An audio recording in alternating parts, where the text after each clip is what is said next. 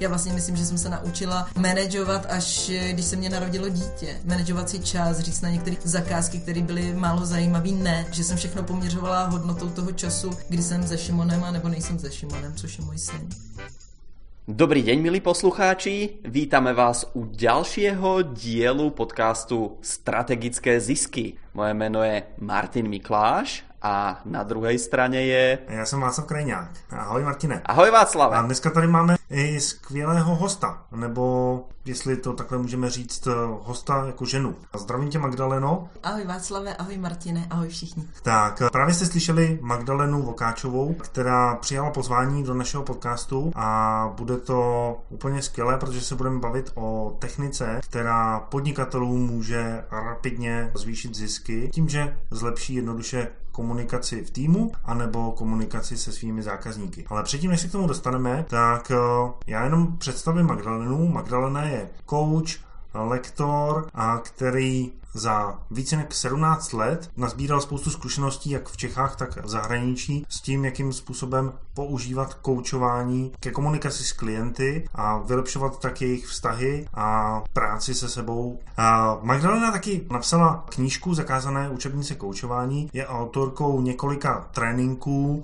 vede výcvik koučů, mi chybí slova, ale uh, Magdaleno, kdybys měla říct svými slovy, kdo seš a pro lidi, kteří o tobě nikdy neslyšeli. Václavé, mě to nepřekvapuje, že ti chybí slova, to se jako lidem stává, když se setkají s takovým odborníkem.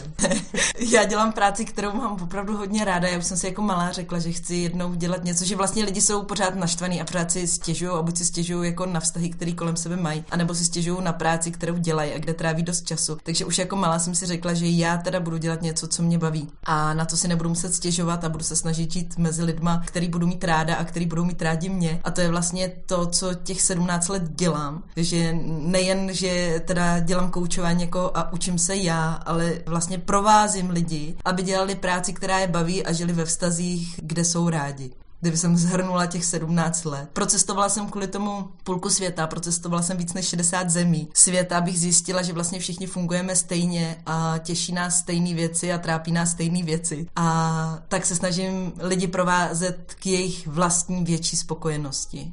Já prozradím, že my s Magdalenou natáčíme na jeden mikrofon a sedíme teď společně a jsme připojeni vzdáleně k Martinovi. že Martine, já ti nechám prostor pro otázky hlavně.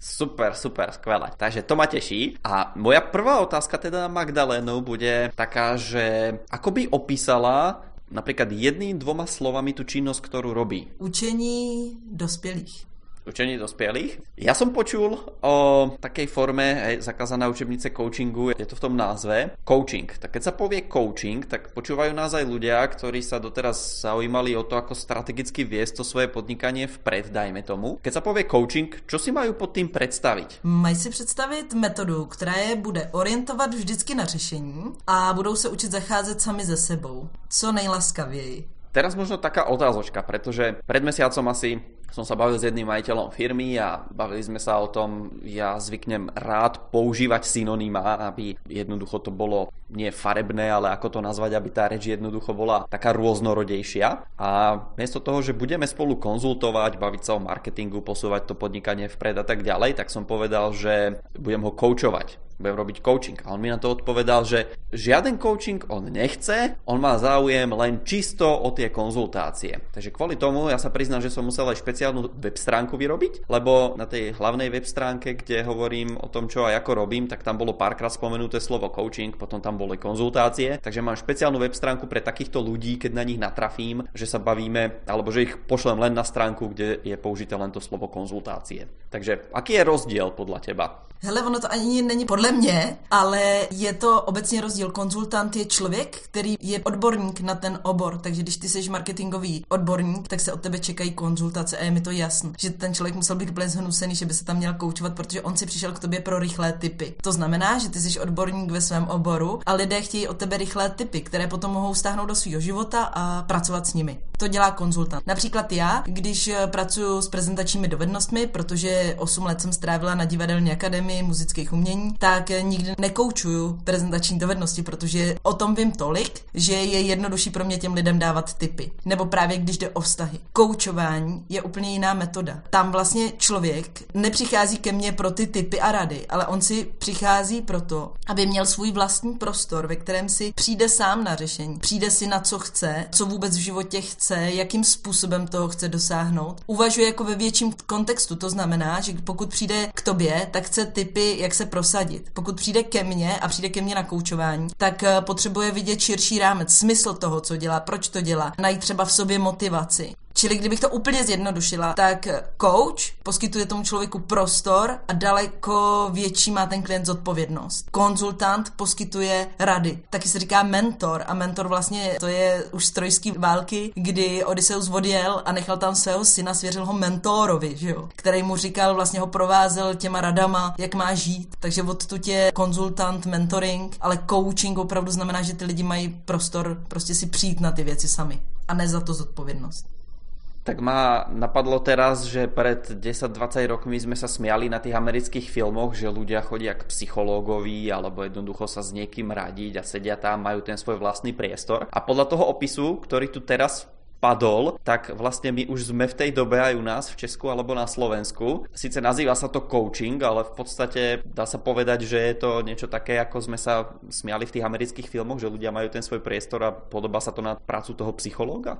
Záleží, jak je ten coaching zaměřený, ale obecně se používá pro zjednodušení, že pokud jde o nějakou terapii, s čímž víc pracují psychologové, tak vlastně člověk má mínus, má nějaký velký problém a ten chce vyřešit a jeho cílem je dostat se na takovou nulu. Jo? Když si to představíš, tak oni jdou z mínusu, z nějakých problémů, tak aby je vyřešili, aby se dostali na svůj normál, na svůj standard. A když to koučování začíná tady na té nule, na tom standardu, jako většinou přijdou lidé, kteří jsou sice spokojeni a vlastně měli by být spokojeni, protože spousta věcí se jim povedla, spoustu věcí mají, ale chtějí výš, chtějí do plusu. Takže akorát je to posunuté na té škále, že terapie jde od minus na nulu a koučování jde z nuly do plusu.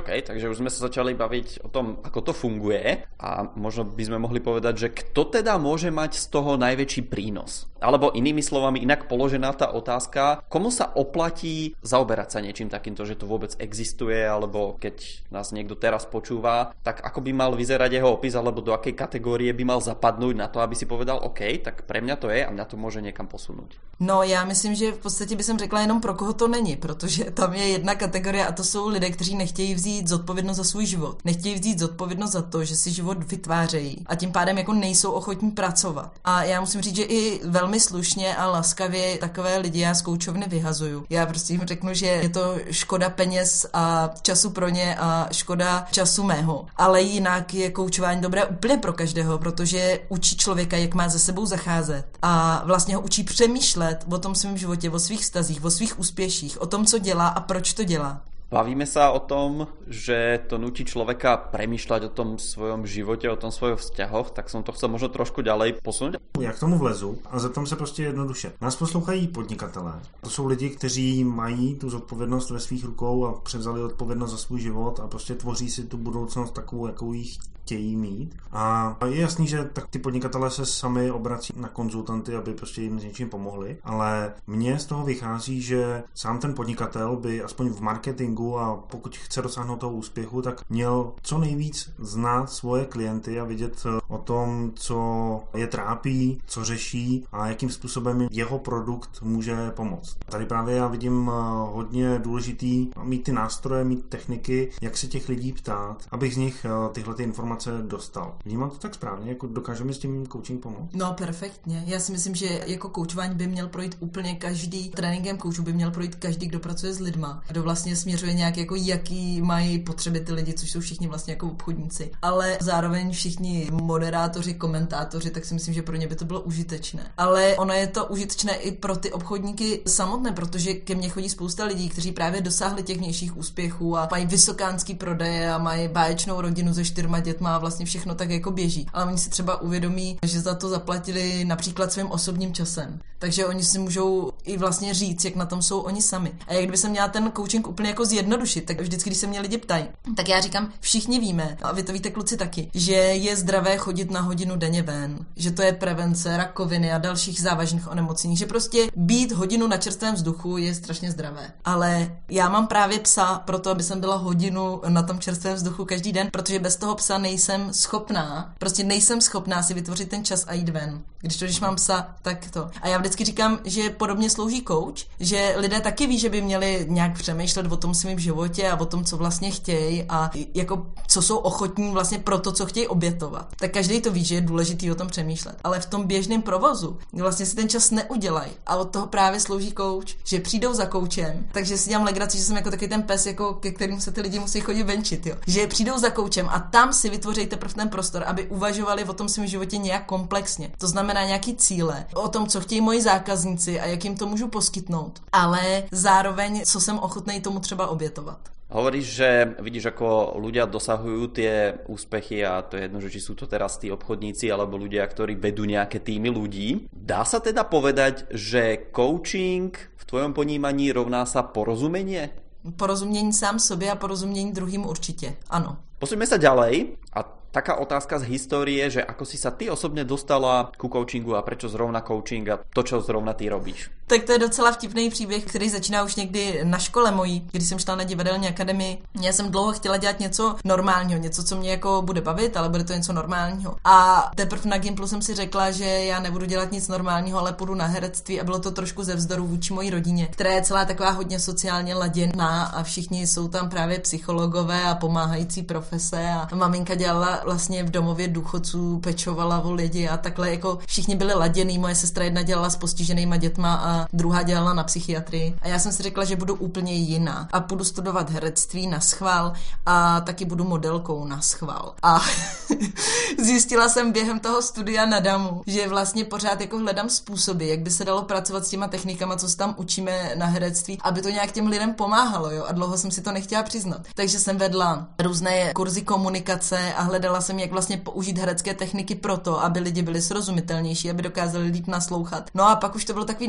neudržitelný, že oni si mě pořád objednávali a objednávali si mě velké korporace a ptali se mě, jestli taky dělám individuální školení nebo individuální koučování. Já jsem tenkrát ani nevěděla, co to je, bylo mi prostě 21 a zatím jsem školila ty skupiny, které jsem potom dělala ještě spoustu let, vlastně do dneska dělám. No a když už se mě ptal, já nevím, 50. klient na to, jestli dělám taky to osobní koučování, tak jsem si postupně udělala jeden výcvik, další výcvik a začala jsem se tomu doopravdy věnovat a hodně mě to uspokojuje, vlastně mě to hrozně baví, protože je to obrovské dobrodružství. Já procházím kousek života toho člověka a můžu mu pomáhat, aby on byl přesnější v tom, kam vlastně směřuje, co si přeje a aby se mu to dařilo naplnit. Takže ta práce je krásná. A dostala jsem se k ní vlastně na základě požadavků mých klientů. Dobre, takže z toho marketingového hľadiska je to veľmi dobrý pohľad, to čo si práve povedala, pretože ľudia prišli a povedali ti, toto chceme kúpiť, toto nám dodajte. Přesně tak. Takže to je to najlepšie, čo sa môže podnikateľovi stať. A zatiaľ to vyzerá všetko pekné, rúžové, tá kariéra, ok, tvoja trošku nejako sa zahla, trošku zmenila cestu, ale môžeš nám prezradiť, aké bolo také najväčšie zlyhanie, ktoré si zažila, alebo ktoré podľa teba by si dneska vyriešila inak a aké poučenie z toho plyne? Moc moc ráda, o to se ráda podělím, protože tím bych chtěla inspirovat jako další. My jsme vlastně budovali společně firmu s mým manželem, jenže jsme ji nebudovali společně, ta firma byla celá psaná na něj. A já jsem vůbec to neřešila, nezajímalo mě to, brala jsem to, že jsme manželé, že to je prostě naše společné dílo. A když jsme se potom vydali každý svojí cestou, tak jsme se rozešli, ale všechno právně bylo vlastně jeho. A to musím říct, že jako pro mě obrovský poučení a asi je to to, co bych si vždycky do budoucna ohlídala, aby prostě věci věci, které vytvářím, jsem měla zaplacený a právně ošetřen. Takže to bylo takový zajímavý, že já jsem začínala prostě v 35 letech úplně znova. Úplně znova. Já jsem měla vybudovanou svoji značku a to zase musím říct, že díky mému ex-manželovi, protože on vlastně jak dělal čím dál víc věcí, které mě se nelíbily, tak já bych jinak asi neměla žádnou potřebu budovat svoji značku, protože já jsem byla spokojená s tím, co dělám klientů, jsem měla dost, zaplacenou jsem nějak práci měla, takže já jsem byla hodně spokojená. Ale vlastně čím víc byl vidět můj ex-manžel s věcma, s kterými já nesouhlasím, myslím a který považuji za nepřijatelný, tak eh, s tím mě to pomáhalo vystoupit a říct, ale já jsem Magdalena a dělám ty věci takhle, dělám je jinak. Jo, jeden můj kolega Pavel Faraj tak říká, že ta nej, nejcennější značka na světě je vaše jméno. To je skvělé, že ty si tu nejcennější značku využila pro to, aby se z tebe stal podnikatel a postavila si se na vlastní nohy. A jaký vnímáš rozdíl mezi tím, že Magdalena společník a Magdalena podnikatel, který bere tu zodpovědnost do svých rukou? No, je to velký rozdíl, ale já už jsem vlastně jako, kdybych úplně brala ty začátky podnikání, začala podnikat někdy, když se mě narodilo dítě, že jsem si udělala svůj živnosták a tak. Neměla jsem ještě svoji firmu, ale měla jsem svůj živnosták, takže on ten přechod byl postupný. Tam vlastně šlo hodně o to, že já jsem ztratila zázemí, to znamená, že z velké kanceláře na Václaváku jsem neměla kde být a čili tohleto zázemí, technický zázemí vlastně. A myslím si, že ten rozdíl je obrovský, protože ve chvíli, kdy já jsem jakoby spolupracovník, ale nejsem nikdy jako nějak hm, legálně vedena, tak vlastně nenesu takovou zodpovědnost. Takže i pro mě to byla cesta k přijetí mojí vlastně zodpovědnosti za svůj život a za to podnikání, který dělám. Magdaleno, spousta žen eh, si může procházet tím, že prostě jsou samozřejmě s partnerem a jsou na něm trošku závislí. A je v dnešní době dobrý, když si ta žena jde za tím svým cílem a buduje si vlastní podnikání, vlastní značku a co to může přinést a jak jsi se vůbec k tomu rozhodnutí dostala? Já bych určitě neřekla, že to je vždycky dobrý. Já myslím, že to záleží na tom, kterém páru, jak si rozdělí role, jak to vlastně chtějí mít. A jsou samozřejmě partnerství, kde muž opravdu je ten, který veřejně vystupuje za tu rodinu a nosí domů finance a žena, dejme tomu, víc funguje pro děti a pro to zázemí jako domácí. Ale na tom je hrozně důležité se domluvit. Ale myslím si, že bych to doporučila ženám, které jsou nespokojené tím, že dotují svůj energii svého manžela a třeba jeho biznis a nemají to nějak zaplacen a těch je taky relativně dost. A vlastně je to je taková vzájemná nespokojenost, že ten manžel s tím jako není spokojený, protože se necítí jako dost svobodně a ty ženy jsou taky nespokojené, protože cítí, že nedělají to, co by mohly. Takže pro ty vlastně páry, který nejsou spokojení, nemají to nějak vyřešený a ta žena je talentovaná a chtěla by něco dělat, ale nemá tu podporu, anebo podporuje manžela, ale vlastně nemá pocit, že se to vrací. Tak tam si myslím, že je hodně důležitý, aby si oba dva řekli, co vlastně chtějí, jestli ten vztah je může podporovat pro to, co chtějí, no a jak to dát dohromady. Mají to z tvého pohledu ženy v podnikání těžší nebo lehčí? Já si myslím, že to je úplně jedno. Z mýho pohledu je to úplně jedno. Možná těžší o to, že prostě fakticky menstruujeme a rodíme děti, což jako nás nějakým způsobem jako omezuje, že jo, ale jinak si myslím, že to je jedno vlastně, že to hodně o přístupu a o tom, jak třeba i dokážeme to manažerování, který s těma dětma hrozně souvisí. Nemyslím si, že to má někdo lehčí nebo těžší. Skvělý. Já musím říct, že jsme tady měli hodně podnikatelů nebo živnostníků, kteří se, kteří se podělili o tu svoji cestu a je skvělý taky vidět, že i žena může být úspěšná díky tomu si inspirací i pro naše posluchačky, které nás poslouchají. Konečně nějaká ženská síla tady.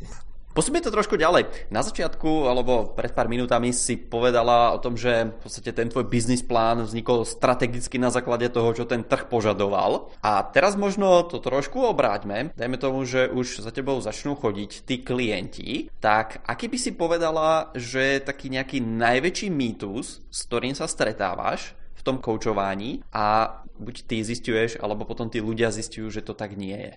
Mm-hmm, děkuji, to je hodně zajímavá otázka. E, nejčastější mýtus o koučování je, že koučování je manipulace. A přináší to lidi z korporací, kteří prošli nějakým koučováním nedobrovolně, ještě dostali třeba zadané téma z hora, na co se mají nechat koučovat, že jo? takže neměli důvěru k tomu člověku, nevybrali si ho a třeba to bylo téma, s kterým ani nesouznili. A já jsem vždycky, když jsem dělala zakázky pro korporace, to řešila jednoduše. Například jsem měla ředitele, který byl hrozně úspěšný, byl to obchodní ředitel velké firmy a byl úspěšný nejen jako tady v Čechách, oni byl vlastně, ten jeho tým byl nejúspěšnější v celé Evropě. No a on dostal požadavek z hora, že by se měl trénovat na prezentační dovednosti. A ten člověk byl strašně demotivovan, samozřejmě byl úplně otráven, protože proč by se měl koučovat na prezentační dovednosti, když má ty výsledky, že jo. No a já vždycky jsem hledala u u tohohle člověka konkrétně, ale i u těch ostatních, jako jak to spojit s jeho osobní motivací. On byl ze mě otrávený jako z dalšího pátého kouče, který už mu tam přišel, že jo, a on si z nich měl vybrat. A já jsem říkal, k čemu čemu by to pomohlo jemu vlastně, kdyby se zlepšil v prezentačních dovednostech, co by to znamenalo v jeho životě a tak. A dostali jsme se k tomu, že nejen teda, že by se zlepšil na konferencích a tak, ale že vlastně má dost často říct něco tomu týmu a moc se mu nechce mluvit k týmu a pak vlastně jsou i ty rodinné oslavy a tam se taky čeká, že jako hlava rodině něco řekne a že se mu nikdy nechce. A snažila jsem se vždycky propojit ty osobní cíle toho člověka s těma teda vnějšíma cílema. Jo. Ale bohužel ne úplně každý kouč tohle dělá, takže potom ty lidi prošli něčím, k čemu nebyli vůbec motivovaní. No. Takže nejčastější mýtus o koučování je, že koučování je manipulace. O čo ľudia prichádzajú bez coachingu podľa teba?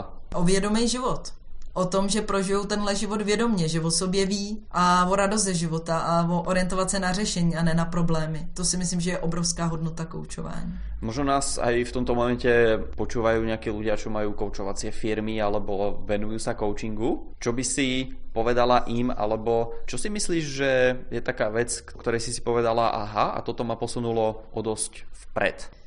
No, já myslím, že když jsem uměla sama sebe odstranit, že jde o to, aby opravdu ten klient měl prostor a abych se věnovala jemu a abych se zaměřila na to, co mu dám a ne na to, kolik od něj chci. A myslím, že největší jako problém začínajících koučů nebo lidí, co mají koučovací firmy, je, že oni si dělají ty svoje plány a soustředí se hodně na to, co by chtěli získat, namísto toho, co by chtěli dávat tou svojí práci. Takže úplně takový jako nejjednodušší radu, zaměřte se na to, co těm lidem dáte s čím přesně mají od vás odcházet.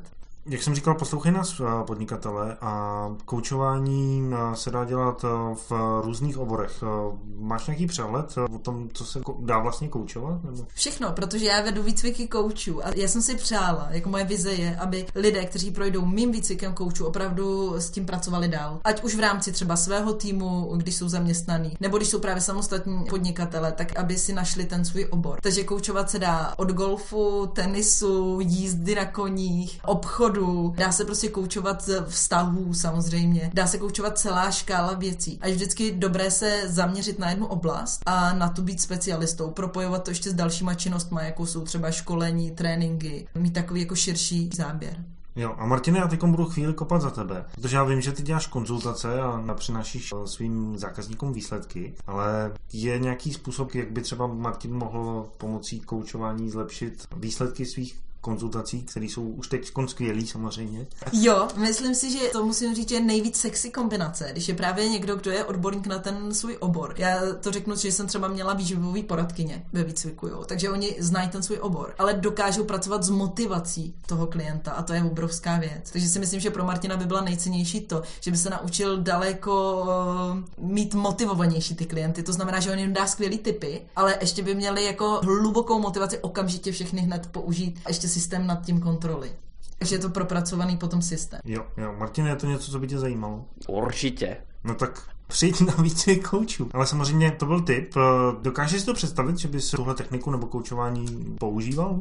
Ja teraz niečo zase na seba prezradím. Samozrejme to, že som na začiatku povedal, že tie slova zamieňam, aj keď komunikujem s ľuďmi coaching a consulting, tak samozrejme, že používam nejaké konkrétne systémy a mám rád, keď mám všetko nalajnované, viem od, e, z akého bodu A do akého bodu Z sa chceme dostať. A samozrejme, že jeden z tých bodov je aj riešenie nejakej tej vnútornej motivácie človeka, misia, vízia, ciele. Takže nie je to len v úvozovkách, sucho dá sa povedať, že konzulting o tom, ako zvyšiť zisk tej firmy, ale naozaj ideme s klientom aj do nejakých ďalších oblastí a zase tak, ako povedala Magdaléna, to sa mi veľmi páčilo, tá myšlienka, že coach alebo konzultant alebo tréner, to je teraz jedno, by sa mal špecializovať na jednu oblasť a v tej ísť do hĺbky a potom z ostatných si zobrať tie veci, ktoré môžu pomôcť buď jemu alebo tým jeho klientom. Takže toto sú myšlienky za mňa a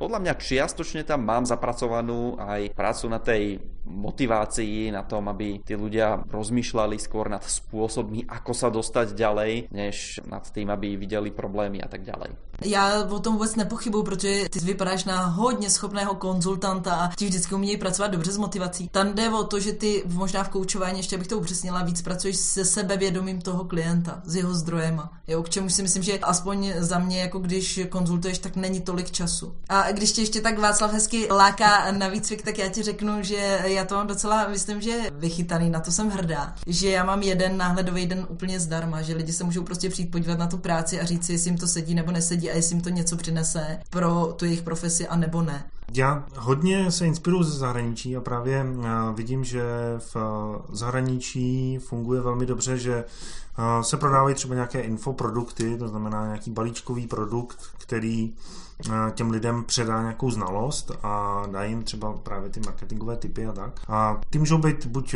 levnější nebo dražší, no ale aspoň v tom zahraničí, tak ti nejlepší, tak prodávají i svůj osobní čas. Čas, který můžou strávit s tím klientem. A ten většinou není vyplněn tím, že by prostě říkali, hele, je potřeba udělat na Facebooku tuhle tu reklamu a tu uděláte takhle a takhle. Jo, na to jsou právě takový ty šablonový ty systémy. Ale kde já vidím největší přínos toho člověka potom, když už je na určitý úrovni úspěchu, tak je v tom, že ví, na co se správně zeptat toho člověka, aby ten můj zákazník, ten můj klient, ať už je to z jakýkoliv oboru, si uvědomil možná o co přichází, když nepoužívá nějakou věc, anebo aby si uvědomil, že má někde rezervy a jakým stylem ty věci může použít, jakým způsobem nad nimi přemýšlet. Takže já ten coaching vnímám hodně o pokládání otázek. Je to, je to tak správně?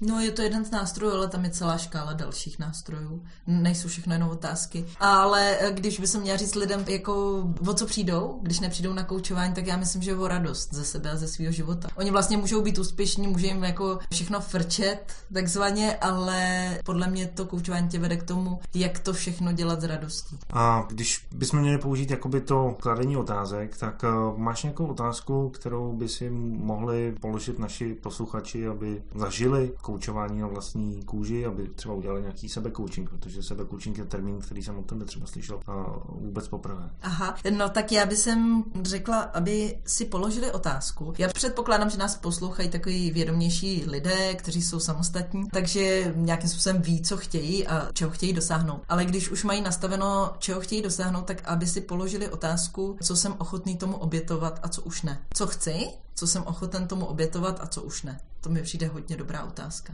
A, a proč? No, protože za každý úspěch ty něčím platíš, ať už je to tvoje energie, tvůj čas, tvůj čas třeba s blízkýma. A je dobrý si dopředu nastavit, co jsi ochotný tomu vlastně dát a co ne. A spousta lidí, když si tohle nenastaví, tak se ženou například za nějakým úspěchem, který si vytýčili, ale už nevidí ty ztráty, které jim to přináší. Takže zase je to takový udržitelná spokojenost. Je to taková udržitelná spokojenost v životě. Jo, takže takový ten workoholický podnikatel, který prostě dělá sedm dní v týdnu, každý den šestnáctky, tak eh, asi mu bude chybět ta rodina, možná nějaký vztahy v okolí, ale prostě může být ochoten to obětovat, ale je dobrý, když o tom ví, že to obětuje. Je dobré, i když si řekne, chci to obětovat, tak zase nemá potom zbytečně výčitky svědomí a neurotický pocity. Prostě si řekl, že to obětuje, že to takhle má, přijme to. Bavíme sa tu troška o obetiach, Mňa napadlo také prirovnanie z toho možno môjho marketingovo-manažerského pohľadu a v tom momente tá nesprávna otázka, ktorú sa veľa ľudí pýta je takáto. Som hodný tohoto cieľa? A to je zlá otázka podľa mňa. Tá správna otázka, možno sa dá na ňu pozrieť z toho pohľadu, že musím niečo obetovať, ale tá lepšia otázka podľa mňa znie takto. Je tento cieľ hodný mojej snahy? Je tento cieľ hodný toho, aby som niečo spravil pre jeho dosiahnutie? To je výborně vyjádřeno. Výborně. A kdyby se měla říct ještě jeden tip pro lidi, kteří nás poslouchají, tak eh, představte si tři situace, které jste v životě překonali a byly hodně náročné. Všichni máme něco za sebou, takže to, co jste překonali a bylo to hodně náročné a díky čemu jste to překonali. To je krásný, teď bychom nad tím mohli přemýšlet a tahle ta otázka vyzněla tak jako do ticha. A dostali jste tři otázky, které si můžete položit a v klidu nad nimi přemýšlet a to je paráda. Magdaleno, my se blížíme ke konci našeho vysílání. Já jsem moc rád, že jsi tu s námi byla že si nám vysvětlila, o čem je koučování a jakým způsobem ho používat dala si nám i ty tři typy. Tak eh, Magdaleno, kde tě můžeme sledovat a dozvědět se o tobě víc a o koučování a tak podobně?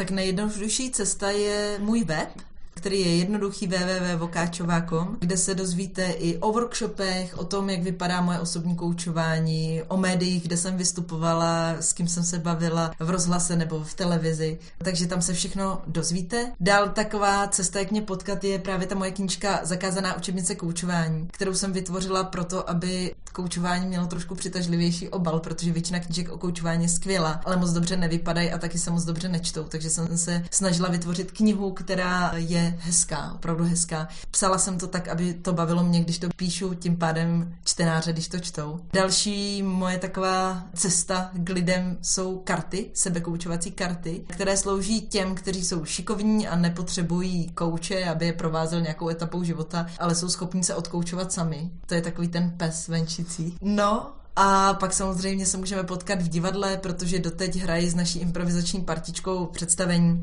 takže ještě šance je, že se můžeme vidět v divadle v Praze jednou za měsíc. Paráda, takže spousta aktivit Magdaleny, je to aktivní žena, matka a ty to říkáš tak jako, že máš spoustu masek. Můžeš nám to ještě na závěr říct? Spoustu masek bych určitě neřekla. Já bych řekla spoustu rolí. Oni no. některé ty role teda masku sebou taky nesou, ale spoustu životních rolí, to znamená, že jsem nejen kouč a konzultant, jak jsem vnímaná profesně, jsem samozřejmě matka, dcera, partnerka a všechny ty role přepínám a hrozně mě to baví. Takže se snažím být vždycky naplno v tom, v čem zrovna jsem. To znamená, když vedu výcvik koučů, tak je mi úplně v tu chvíli jedno, co, kde je moje dítě, ale když jsem za svým dítětem, tak je mi úplně jedno, kdo se mě snaží dovolat. Že jako vždycky opravdu přepnu na 100% do toho, co právě dělám. Tak eh, to bychom mohli ještě natočit někdy nějaký podcast právě na tohle přepínání, protože to je téma, který mě osobně zajímá. Skvělý, Magdaleno, jsem moc rád, že jsi tady s námi byla, že jsi se s náma podělila své znalosti a pokud eh, chcete opravdu začít, jak já jsem od Magdaleny dostal k Vánocům knížku Zakázaná učebnice koučování, začetl jsem se do ní a je to opravdu parádní. Jsou tam praktické informace, jak eh, vůbec trénink koučů vypadá a jak vy můžete koučovací techniky použít. Cena cena je několik málo stovek a určitě se ta investice vyplatí a já vám ji vřele doporučuji. Martine, poslední krásná slova pro dnešek. Poslední krásna slova. Čo by Magdalena ešte chcela povedať na záver predtým, než sa rozlučíme našim poslucháčom? Mějte se rádi a radujte se ze života. On je hrozně krátký, takže je zbytečný dělat povyk z věcí, které za to nestojí. Super. Do budúceho týždňa vám prajeme, aby ste si našli kouča, ktorý vás dokáže posunúť ďalej v tom vašom zdraví, živote, podnikaní alebo akýchkoľvek iných cieľoch máte a Prajem vám úspešný týždeň, do počutia z podcastu Strategické zisky.